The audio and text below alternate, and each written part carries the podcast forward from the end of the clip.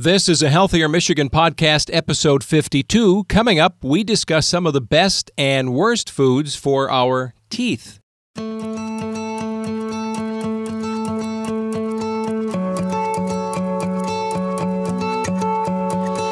Welcome to a Healthier Michigan podcast, the podcast dedicated to navigating how we can all improve our health and our well being through small, healthy habits we can start right now.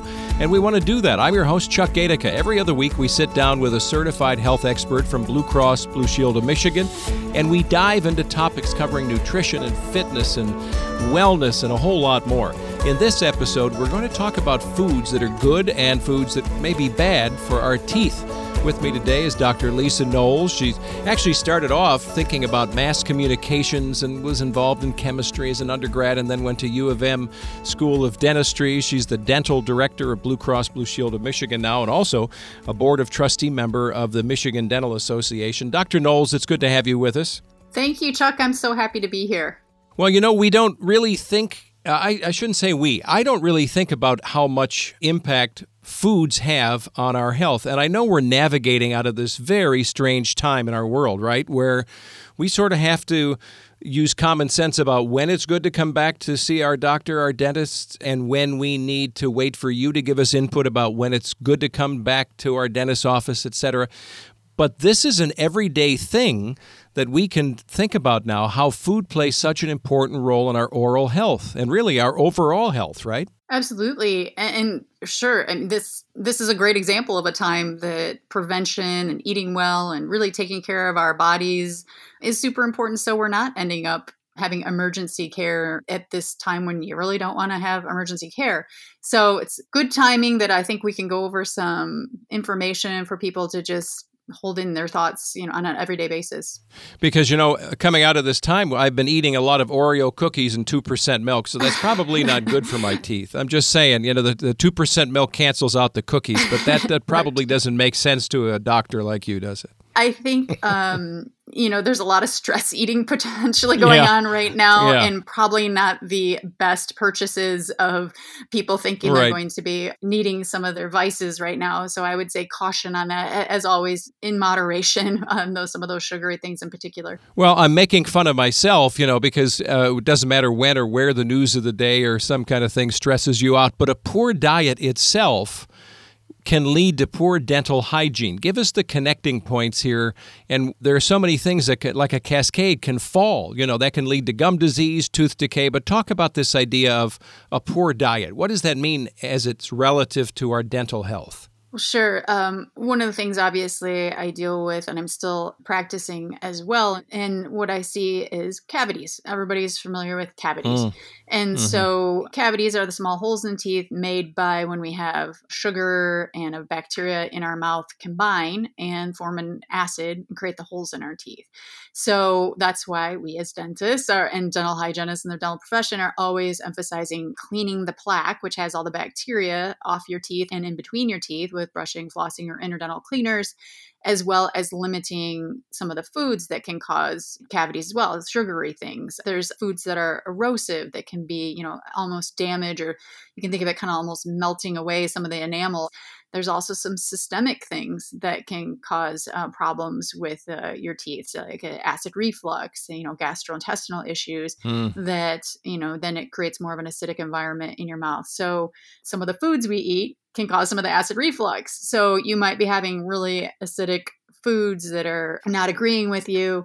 Maybe they're sugary too, and then you get acid reflux. So you're kind of doing a double whammy on your mouth and from a health standpoint. So, you know, that's where we see a, a lot of issues come up in dentistry where we're repairing cavities and even periodontal disease, which is a bone loss uh, around the teeth. The teeth might be okay from a cavity standpoint no holes nothing's breaking but the bone mm-hmm. is breaking down around the teeth and and there's a decent amount of research now showing that our diet helps keep our bone healthy as well. So there's no question that what you eat is affecting you know, your teeth and your body. So it's you know being conscious of that uh, in a very difficult world full of so many yummy and unnutritious foods that um, it's hard to be so disciplined to not have all that sometimes. Well, if there's one thing I've learned from all of our podcasts, and we're, what are we now, episode 52, it's that there is so much salt and sugar packed into foods on the go, right? I mean, that's the easy, gotta grab it, gotta go kind of thing. And it's the sugar that's hidden in a lot of foods. The stuff we kind of know. I mean, we know not to get the biggie cokes and drink five of them a day. You know, I mean, that's not good for your teeth. And then you've got all the the acidity in there. But stuff that to me is kind of stealth that flies under the radar. Milk itself has got a lot of sugar that can impact dental health, right? So. I remember a long time ago when we were raising our kids, people said, Don't put a baby bottle. If you've switched to cow's milk, don't put a baby bottle in your baby's mouth and just think, you know your toddler's mouth that that's going to be something that will babysit them because it affects their teeth. And i was like yeah it makes sense but i never thought of that. Right and you know the the lactose in that is the form of sugar in milk and we try to emphasize that all the time. So if a child or baby is going to go to bed with a bottle, then it should only have water in it. Yeah. And um, I don't, you know, you, you think you don't see it too often anymore, but yet it crops up. I've seen it several times throughout my career. Have you? Yeah. And it's it's like, oh, just and I tell you what, the parents are so sad, and everybody is so sad. The child has cavities. The parents feel like they've wronged their child because they didn't know. So you're right. I mean, it's those little subtle things like white milk that you would think would be, you know, in one aspect, it's good because you're getting calcium and milk is a good, you know, way to get calcium in our diets. Mm-hmm. But in excess or left overnight, that's the thing about a lot of sugary foods and beverages. You mentioned sodas. It's the frequency of having that. So if you're a soda sipper or a juice sipper, potentially your risk goes up much more than if you have a juice with lunch or a soda with you know dinner or something it's the how often as well as how much so i'm not advocating sodas by any means but you know those are some ways to minimize the risk to your teeth and the damage to your teeth is to keep it with a meal and try not to be sipping on things same with sweeteners sweetened coffee things like that we see mm-hmm. you know cavities somebody is trying to nurse along a cup of coffee all morning long with cream and sugar and then you know, all of a sudden they, they can't figure out why they started getting cavities. And so literally I'm back to my investigative journalism, Chuck. Like I, I'm using those skills from undergraduate, trying to figure out why are people getting cavities. And sometimes it's a bit of a challenge to figure that out until we really break down people's diets, kind of do a diet analysis, figure out what they're eating or drinking or habits and to help us figure out, you know, why they having problems. Well, you know, I'm getting this mental picture as you're speaking about this idea of having a cup of coffee or two or, you know, drinking pops through the day and you're kind of bathing your teeth. I mean, I've never really thought about it until I'm listening to what you're saying about how this is just a constant bath of sugary stuff in a way that's hitting your teeth. So, your advice would be then if I am going to grab a cookie or a little sweet something, something, do it while I'm still in the midst of a meal. In other words, don't be doing the snackaholic stuff in between because then you're really just giving your teeth a shot of sugar. Absolutely. And it kind of it has to do with our saliva because our saliva helps neutralize those sugary situations. It, it, our mouth becomes acidic when we have food, and saliva is more of a basic neutralizer. Mm. So, if we keep sipping, we never really give our saliva a chance to neutralize the mouth. And so, it just kind of stays in that acidic state. And then that just creates more you know activity for cavities to form. So it's all about that and you know we can talk more about saliva later too but it's you know really important and that's why someone who has maybe some type of, of cancer treatment and they've had you know salivary glands removed or something's not working quite right in with their salivary glands they have a hard time fighting cavities because it's that important yeah, that's okay. That's really interesting as well because you're talking about things that are so common sense. For instance, chewing sugarless gum versus gum that has sugar.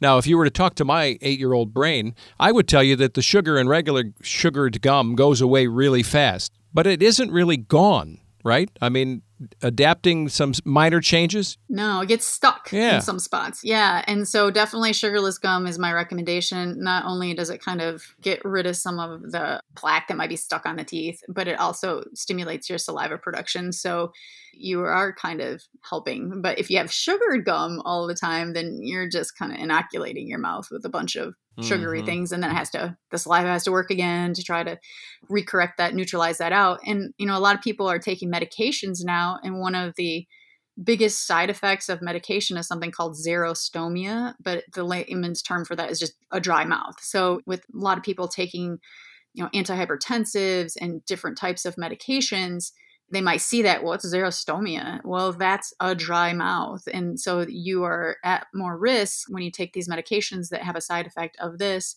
and so, again, that's contributing or can be a contributor to an increased cavity rate. So, is a good point here to talk about drinking more water then? Obviously, that's good for your overall health, but flushing your mouth out just because? Because you're drinking water. Oh, yeah. I'm always an advocate. Drink all that water. As a dentist, I struggle personally just to stay hydrated enough because we're so busy. You know, we're hopping from mm-hmm. patient to patient, and then I, it's noon, and I think, oh my gosh, I haven't drunk a drop of water it's so important for us. And if you are having some sugary beverages and you can't go in there, brush and floss or sugary foods or anything, then at least rinse your mouth out, sure, with water. But I will just throw in there too that you could be the best brusher, flosser, mouth rinser with water but a lot of that you know that bacteria thing still harbors on our tongues in the back of our throats on our cheeks you know in between our teeth where we thought we got but we didn't. So some of it's the the environment in the mouth you know we just can't eliminate everything even though we brush and floss. And i see that so many of my patients are so disappointed because they'll say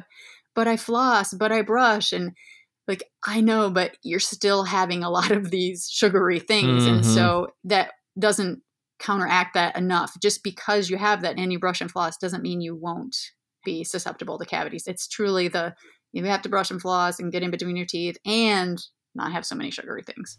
So I have to tell you this and share that I didn't get my first cavity until I was 40. And I go to the dentist and I didn't know I had one. And he said, Oh, you tend to have little pits in your teeth. You know, you see people like that. And this one turned into a cavity. And he looks at me and he says to me, um, did you uh, grow up drinking fluoridated water? I said, I did. I grew up in a big city in Chicago. He said, That's it. Now, I find that interesting because I know fluoridated products are probably good. Uh, we'll get to that in a minute. But this world of ours that we're living in, it seems like bottled water is everywhere, and we've gotten away from drinking out of a tap. From the standpoint of fluoride, is that hurting us that we've shifted to such a scope where we're drinking? I know it's good for hydration, but I'm not sure I'm getting the fluoride that I used to as a kid. Right. And it depends on the bottled water, too, which some bottled water actually has fluoride in it and some doesn't. Oh, interesting. Yeah, I've never thought it was in there. Yeah, but I know we can't count on it. Absolutely every bottled water doesn't have fluoride. Some do, many don't. And so, yes, if you're not getting that little small amount of fluoride that's in your city water, for example, then yeah, you're not getting that extra protection. We used to think actually kind of be was in the teeth, so in formation, but really more research has shown that it's actually more of a topical effect. So by you drinking it kind of on a daily basis, that it just it helps prevent the cavities from forming just by drinking it. So yeah, if you're not having any of that, then you don't you don't get that benefit. Well, but obviously toothpaste and mouthwashes and things that I can use or if I've got a specific problem, I can seek out something that you've recommended that I can use. Is that not more impactful? I mean, water I know it's daily, but so is the other practice of brushing teeth multiple times, et cetera, with we hope something that's got fluoride. That's still an important part of those products, right? Oh, absolutely. I mean, if someone maybe lives in the country, so to speak, and has well water, eh, I, will say you should get your well tested though, because you could still have fluoride naturally occurring in the water. And oh. so some people have had that. We try to get encourage testing first just to make sure if we ever prescribe fluoride or supplementation that we want to make sure they're not getting over fluoridated but typically if there's a cavity issue we will prescribe fluoridated rinses or higher strength fluoridated toothpaste to try to combat mm-hmm. that on a short-term basis So uh, before we get off of uh, drinks, and we've talked a lot about them, but I think it's good because so many of us are running and gunning, like you're talking about, even in your practice when life's back to normal. You're going to be moving real fast. When I see people who maybe have just gotten a teeth cleaning, or they're very uh, proactive about the look of their teeth, or they've had teeth whitening, etc., they're drinking. They still go for a pop they're drinking a soda, but they're using a straw. Does it really make a difference, or are you still kind of bathing your teeth in whatever you, you know? If you're drinking a cola, it's still a cola, whether you you chug it or whether you use a straw. Does it matter? I think the research is still out on that. It seems like that would be helpful. Oh, it just goes right down my throat. Yeah, you know, it's hardly even going on my teeth anymore. But yet you're still getting it. You know, get on the tongue, get on the cheeks, gets in the back of the throat, then you're swallowing, pushing that saliva up that has that in there. So I don't think it's a sure bet you can totally prevent that from happening. I know, you know, we have some soda drinkers that try that and they tell me that anecdotally that it helps and i i don't know if i believe that totally yet but yeah. it's out there as, as a possibility. I mean it kind of makes sense because then you're not just sipping it right through but right. I don't think we know for sure yet chuck. Well let's talk about the stuff that you can encourage us all to do that we should be doing the foods we should be eating to give us good versus bad health and good versus bad teeth. What are some of the on, the, on your list of things what should we really concentrate on consuming that's helpful well, the typical uh, fruits and vegetables, you know, dried fruits, watch out because, you know, even things like raisins, sticky prunes, things like that can be concentrated sugars. So the grapes would be better than the concentrated dried fruits in my mind. The vegetables are always good, hard, crunchy vegetables. Not only are they good for your body, good for your nutritional needs, but also you know working off some of that plaque and bacteria that's on your teeth as well. So that's a pretty easy one you know most people probably think about that but it's also being you know preparing for that. It's like you said we're so much on the go um, type of society that we're grabbing things all the time and you know cutting up cucumbers and carrots and celery and stuff is that's a little more extra step but now you can buy those things too in the stores. So just having them on hand is uh, super important and you know, really making sure that those are the choices versus grabbing the cookies and things. So the connection, though, whether it's uh, fruit, you know, an apple a day could indeed keep the dentist away. I mean, I don't want to see you. It's just that it, you know, I've always heard it's good for the inside, the fiber, and all that, but it's also good for cleaning teeth in a way. It's kind of interesting to me that you would say chomp on celery that I'm trying to connect that to why it's good. And now I understand from a cleanability standpoint, but it also helps to produce saliva, right? When you're eating these harder fruits and vegetables. Absolutely. In, you know, thinking about that, you're biting into the apple, you're getting the, the good sweet thing that you might want, that you're trying to eliminate this straight 30 grams of sugar candy bar and, and things like that, but you're getting something sweet. Then you've got the skin on the outside to help absorb the, the sugar, you know, the fibrous things in there. So it's not just a rush of sugar to your body and you know versus if you were to drink apple juice which is just the concentrated sugariest part mm-hmm. of the mm-hmm. apple so if you're craving those sweet things you know which it's hard it's definitely hard we have research that shows that sugar is addictive and you know that lights up the part of your brain that gets very stimulated when you have something really good and happy and so it's hard it's very hard and getting those substitutes in there like an apple versus you know the sweeter things is definitely helpful and can you know like you said just keep the teeth clean just because you're chomping on hard crunchy things so let's talk about some of the things that people would think are obvious because of calcium content although there's calcium in a lot of veggies too but cheese milk products yogurts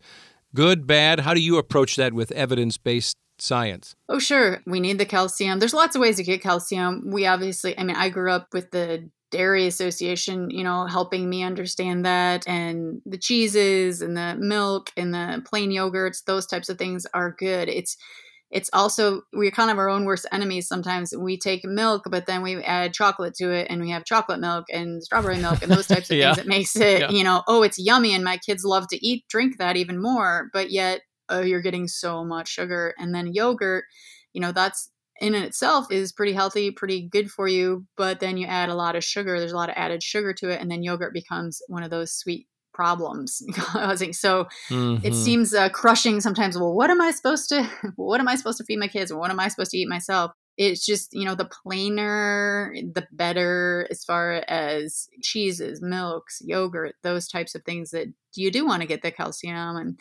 phosphates and all that in there but you also just don't want to have that added sugar. So i really encourage people to read the labels and, and see how much added sugar is in there. I know the um, world health organization a few uh, years ago came out with new studies showing that we really only want to have about 2% of our you know sugar in our diet which was used to be more around 10% and so we're down to about six to seven teaspoons of sugar per day for adults so that's even less for kids and if you um, try to accomplish that it's challenging because mm-hmm. one bottle of soda or one you know candy bars anywhere from 30 to 50 grams of sugar. So wow, when we're trying to get down to um, you know more 25 grams of sugar per day, it's a challenge. So we see it from a dental standpoint, and that's you know a lot of people ask, well, why are the dentists asking us all these questions, and why do they want to know about our overall health more?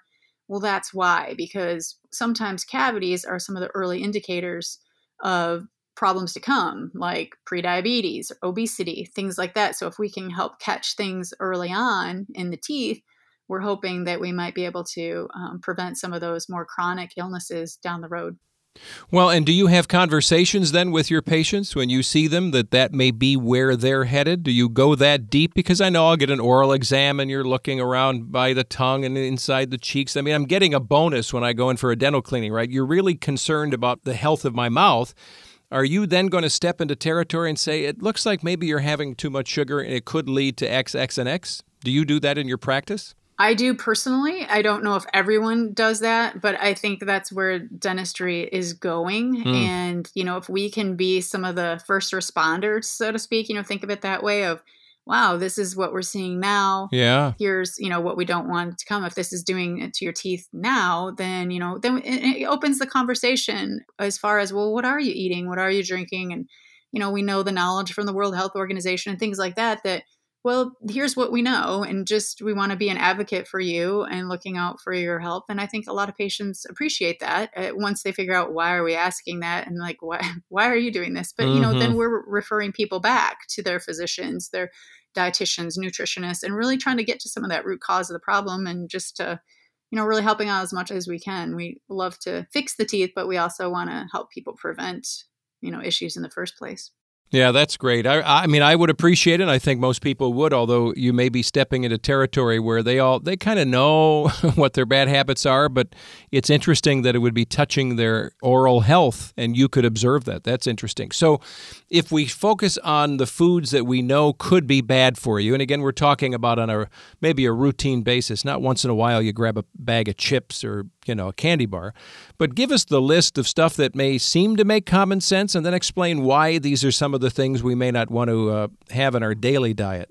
Well, I'll just hit on, you know, one thing that we might not think so much about are some starchy foods, kind of like like the chips or the breads or things, but starchy foods actually just will break down into sugars. So, you know, crackers and things sometimes will find that uh, you know as a cavity causer in my practice we can't figure out why someone has a cavity and getting more cavities and you know they really don't have a super high sugary diet is from you know sodas or candy or things like that the obvious ones mm-hmm. and we dig a little deeper and we find out that you know they love to nibble on crackers throughout the day at their desk or something so those you know when you start looking at some of those crackers there's four or five grams of sugar per serving and you add that up as far as the nibbling like we talked about before is the frequency of getting those types of things those end up being cavity causers and that we didn't think about. You know, you would think about, well, I'm not grabbing, you know, a chocolate bar. I'm just grabbing some chips or or some, you know, breads or crackers or whatever. So I just caution on that. And again, everything's in moderation. You don't want to be obsessed about it, but also just being aware of things you might not think about. Um, like you, I think you mentioned some canned and frozen vegetables. You would think those would be really good for you, but then they get added sugar into them. So again, being a label reader is super important. You know, the really sticky candies and sweets. One thing that I see are the um, there's something like a fruit leathers that you can make yourself.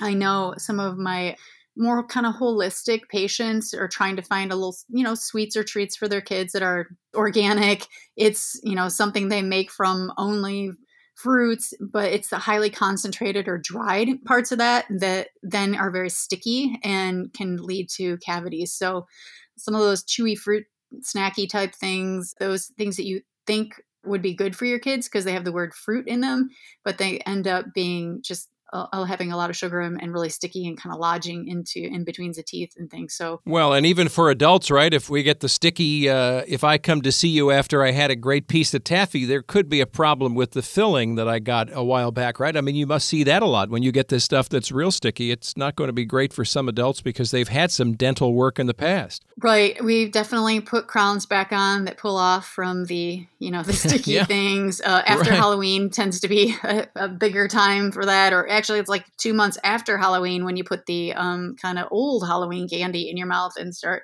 chomping on it, and it's oh interesting. Uh, you know, will dislodge a crown or something. Um, sealants are another thing we didn't really talk about. Those are those like kind of little plastic coatings that go in the grooves of your teeth to prevent decay on the top surfaces of your teeth.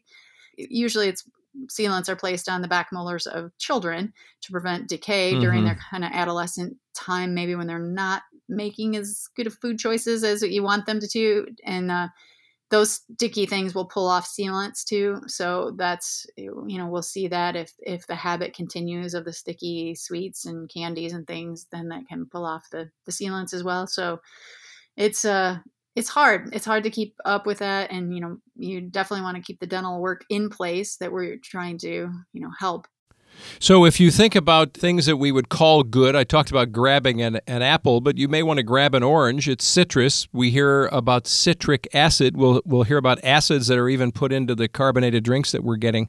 What is it about the acid? Is it truly like, I mean, you think of battery acid, something really dramatic. Is it truly like acid is wearing away at the enamel of our teeth if we're exposed to too much of it? Um, over time, it would like something like your gastric acid, like acid reflux or something, is very acidic, and that can cause mm. erosion mm. on your teeth, which literally kind of looks like melting off the outer layer, like wow. of, of, of, your enamel. And everybody kind of knows about their enamel. There's enamel, then there's dentin, and then there's the nerve of your tooth inside. So mm-hmm. that habit of like perhaps sipping on really acidic things over time can cause the erosion, like sommeliers, people who wine test your wines, that can actually cause erosion on their teeth and this wearing away of their enamel. I've had a couple patients who used to suck on lemons and they would literally like wear away the enamel on the front sides of their teeth or where they were sucking on the lemons. And you know, that that's a investigative one to try to figure out what's going on. And they don't think about that interesting habit of sucking on lemons that could cause this problems and leads to a lot of sensitivity. Sometimes they'll get a lot of sensitivity before they actually get the enamel wearing away and we can catch it there. But if we don't and we haven't, you know, perhaps haven't seen a, a patient for a while or something, then they come back and they've got sensitivity and they're in pain and we realize, you know, the enamel is actually worn away from something erosive in their diet. Yeah, but we're kind of burying the lead story here. The first question I've got for the person with the lemons, like, why are you sucking on lemons? Are you telling me this is like their their version of chewing on gum? Is that what this is for the people you'll see like that? Uh, you know, it's rare. I've only seen it couple times in my 21 yeah. year career. So, but it it's out there. It's kind of it's like you would think it would be kind of natural to think don't do that because it's so acidic. yeah, right. But, you know, I don't know, people develop these habits and they end up kind of liking right. lemons and and all of a sudden they realize their teeth are are wearing away or have pain. So what about uh, you know there's there's always the good and bad, the yin and the yang. So we are told you know you can have a glass of red wine, it's good for your health. It's part of the Mediterranean diet. But yet there we've t- I think I've used the word or you've used it in this episode saliva more than any other episode we've ever had. But alcohol has some interesting connection again to saliva production, right? Right. I mean, it, it definitely kind of is a drying effect. Hmm. So, a glass of wine, I don't think, it, you know, you're at a big risk for that. And we know that yeah. studies show that it could be beneficial to your heart. But if you, like I said, if you're a wine taster or wine yeah. sipper all the time, then that could be more erosive to the teeth and get a little staining of the teeth. You know, some of the dark things like wine, teas will stain the teeth, even though they might be healthy, like green teas and darker teas or things, or, you know, the glass of red wine. One of the kind of side effects that you can get is maybe some staining of the teeth, but usually that mm-hmm. can be mm-hmm. removed. You know, if you're a pretty good brusher flosser or at your cleaning checkup appointment where you get that removed, I know that's possible to get it off. Well, and and that leads you to uh, some of the other good stuff that you know. I love blueberries, but I know that if. I were going to have blueberries every day, there's a possibility that, like coffee or like other things, could be leading to staining of the teeth. Right. So it's. I think you use the word moderation. I think that's something if we just practice all the time, it's a good idea. Right. And I think that's how, you know, teeth whitening got so popular too, is just over time, we've all loved our blueberries or, mm-hmm. wine or teas or things and coffees. It just will darken teeth over time. And so the whitening process has been popular with people to kind of get some of that away and still want to have their habits at, at the same time um, as they wanted to have their their teeth be brighter or whiter. But yeah, I mean, again, moderation definitely in moderation and it's it's usually the heavy coffee tea drinkers and things that have a lot of stain faster when I see peroxide listed on a toothpaste or the baking soda with peroxide, are there additives? Is that a marketing thing that's making my brain and me feel better, or actually do they have some effect beyond fluoride? I mean, uh, these other things that I see that are maybe a bit more, maybe more cosmetic. I don't know.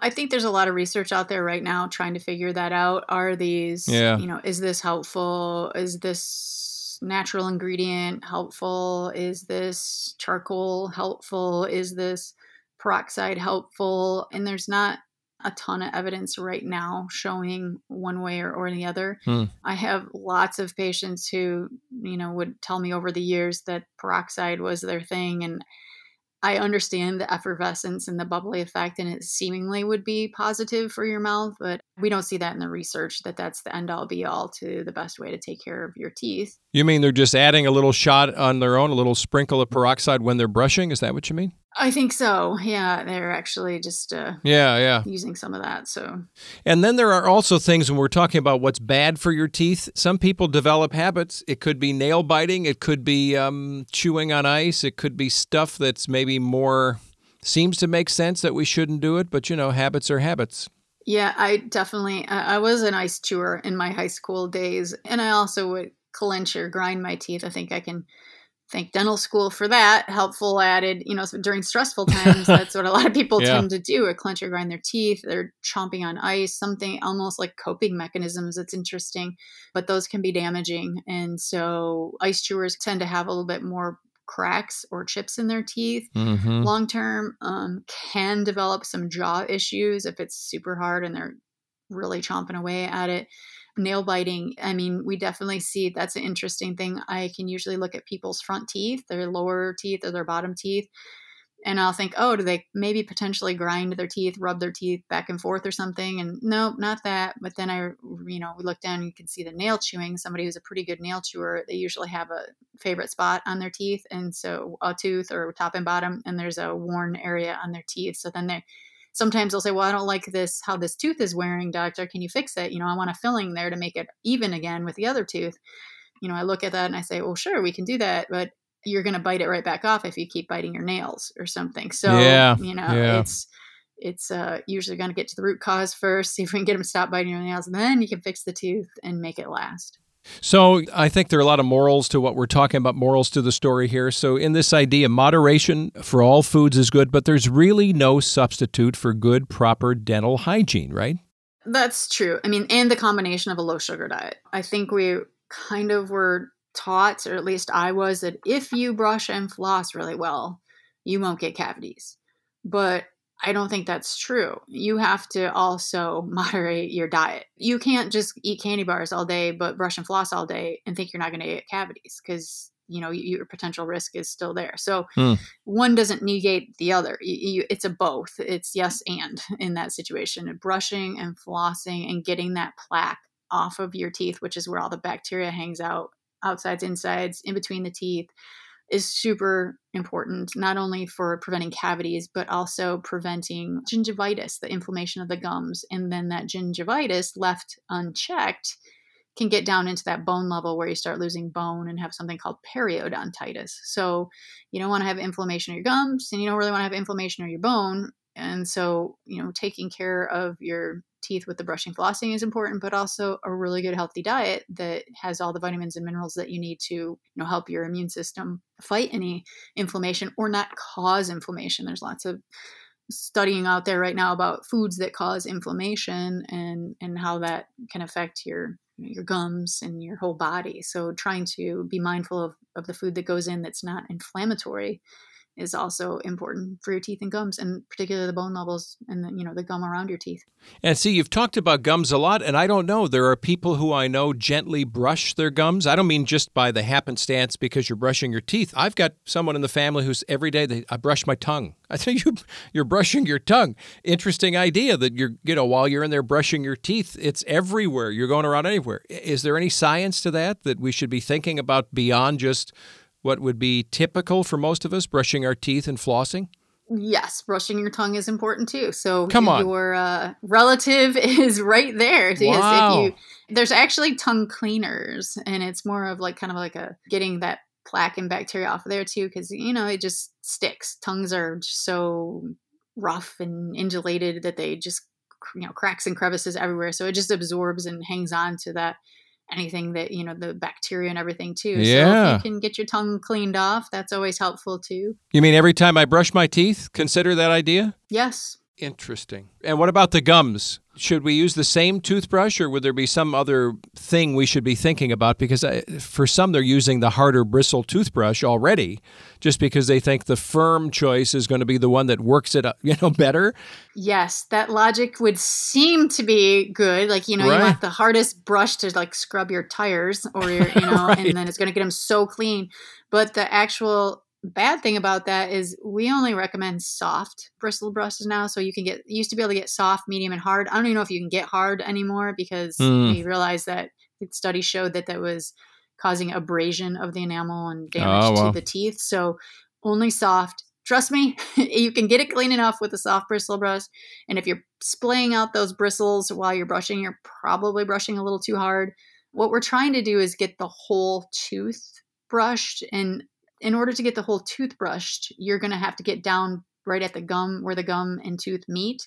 And so you are kind of brushing your gums a little bit, but not hard. You don't want to brush it so hard. It's it's it's like the Goldilocks theory of not too hard, not too soft. So you, you need to have push enough to get the plaque off, mm-hmm. but not so hard that you're hurting or damaging the gum tissue. So we use something in my office called disclosing solution where we paint up people's teeth. Some people had it done when they were younger, but we actually do it with adults and children because you don't really know well how hard is too hard and how soft is too soft and so being able to find that sweet spot of where you're getting the plaque off your teeth with a firm enough brushing but not so hard that you're damaging the gums is, is important to learn yeah. And is the idea the routines that we've come to know if we're working through what we would call a typical checkup, routine checkup process, visiting our dentist every six months for a cleaning and for a checkup? And is that a good time for us to switch toothbrushes as well? Is that just a good memory function?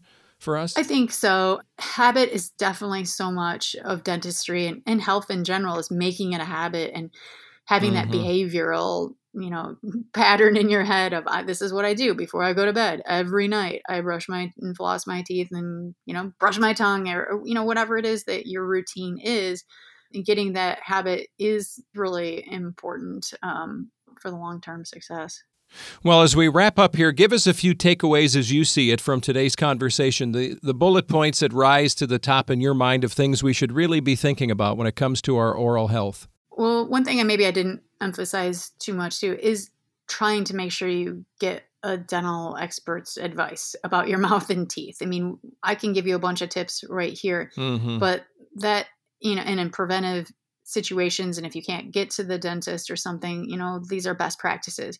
But so many things start without even knowing. Like, if, if I can't take pictures or x rays in between your teeth, then I can't even tell you if a small cavity is starting. And it's always, much less painful, much less expensive if you can get to something when it's small. And so we treat it with a filling like a cavity before all of a sudden this cavity went reached through the enamel, reached through the dentin, and now is to the nerve and giving you a throbbing toothache. So yeah, good point. Getting at least once a year, if not twice. Not everybody needs, you know, twice a year for a cleaning. Most, I would say, people do and are in that routine, but there's some people who are just have a super diet, have super home care that, you know, I'm going to say is exception more than the rule, but we see them once a year because they're so great at what they do. And and for me, that's that's our jobs as dental coaches, as dentists, you know, getting people to the point where they can take care of their own teeth themselves and they're doing a really good job and they know what to eat well, drink well, and you know, cleaning their teeth well, then great. You know, you're you know you're doing well. Um, sometimes things creep up in later age the acid reflux or something like that. So at least yearly if not biannually to to be seen and have a, you know a thorough examination to just make sure there's nothing going on that you could prevent. So that's one thing. Um, and you know just like we keep hitting in moderation. If you're going to have a, a couple of those sweet things that you know do it with a meal try not to make it every day if at all possible mm-hmm. um, i think when we start analyzing our diets, we realize, wow, I, I do have a lot of sugar in my diet. For me, when learning all that World Health Organization information and recommendations, you know, it was a check for me too of like, wow, how much sugar am I really drinking and, and eating and, and getting in my diet per day? So, you know, being aware and and really making an effort to change those habits, it's going to be a little hard, but it's going to, you know, help not only your teeth and your gums and all that, but your body too diabetes is just on a raging increase in our country. Obesity is as well. You know, we have to rein that in somehow. And if we're getting those little checkpoints along the way, oh, I got cavities. Oh, this is happening. You know, I'm gaining more weight. Then those are things that we can do yeah. early on to try to change the curve. Well, it's great advice, Dr. Lisa Knowles. Thanks for being with us today. It's great talking with you. Well, thank you. I appreciate the opportunity to always advocate for good oral health. And I'm going to try plain yogurt. I'm not going to suck on any lemons, but I'm going to try plain yogurt and see if I can. I don't know. It may take me a few weeks to get to like it, but I'll try that over the other stuff. I'm just going to try harder. take good care. All right. Thanks, Chuck.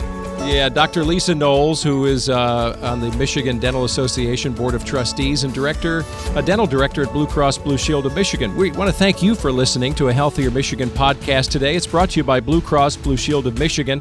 If you like the show, you want to know more, you want to check out this episode, previous episodes, don't forget you can share them. Go to a healthiermichigan.org slash podcast. You can leave reviews there, ratings on Apple, Podcast, and Stitcher. And again, uh, you can get all your new episodes that you want. Take them with you when you go bike riding, for a walk, smartphone, tablet, whatever works for you. Be sure to subscribe to us on Apple Podcasts, Spotify, or your favorite podcast app. I'm Chuck Gaidica. Take good care.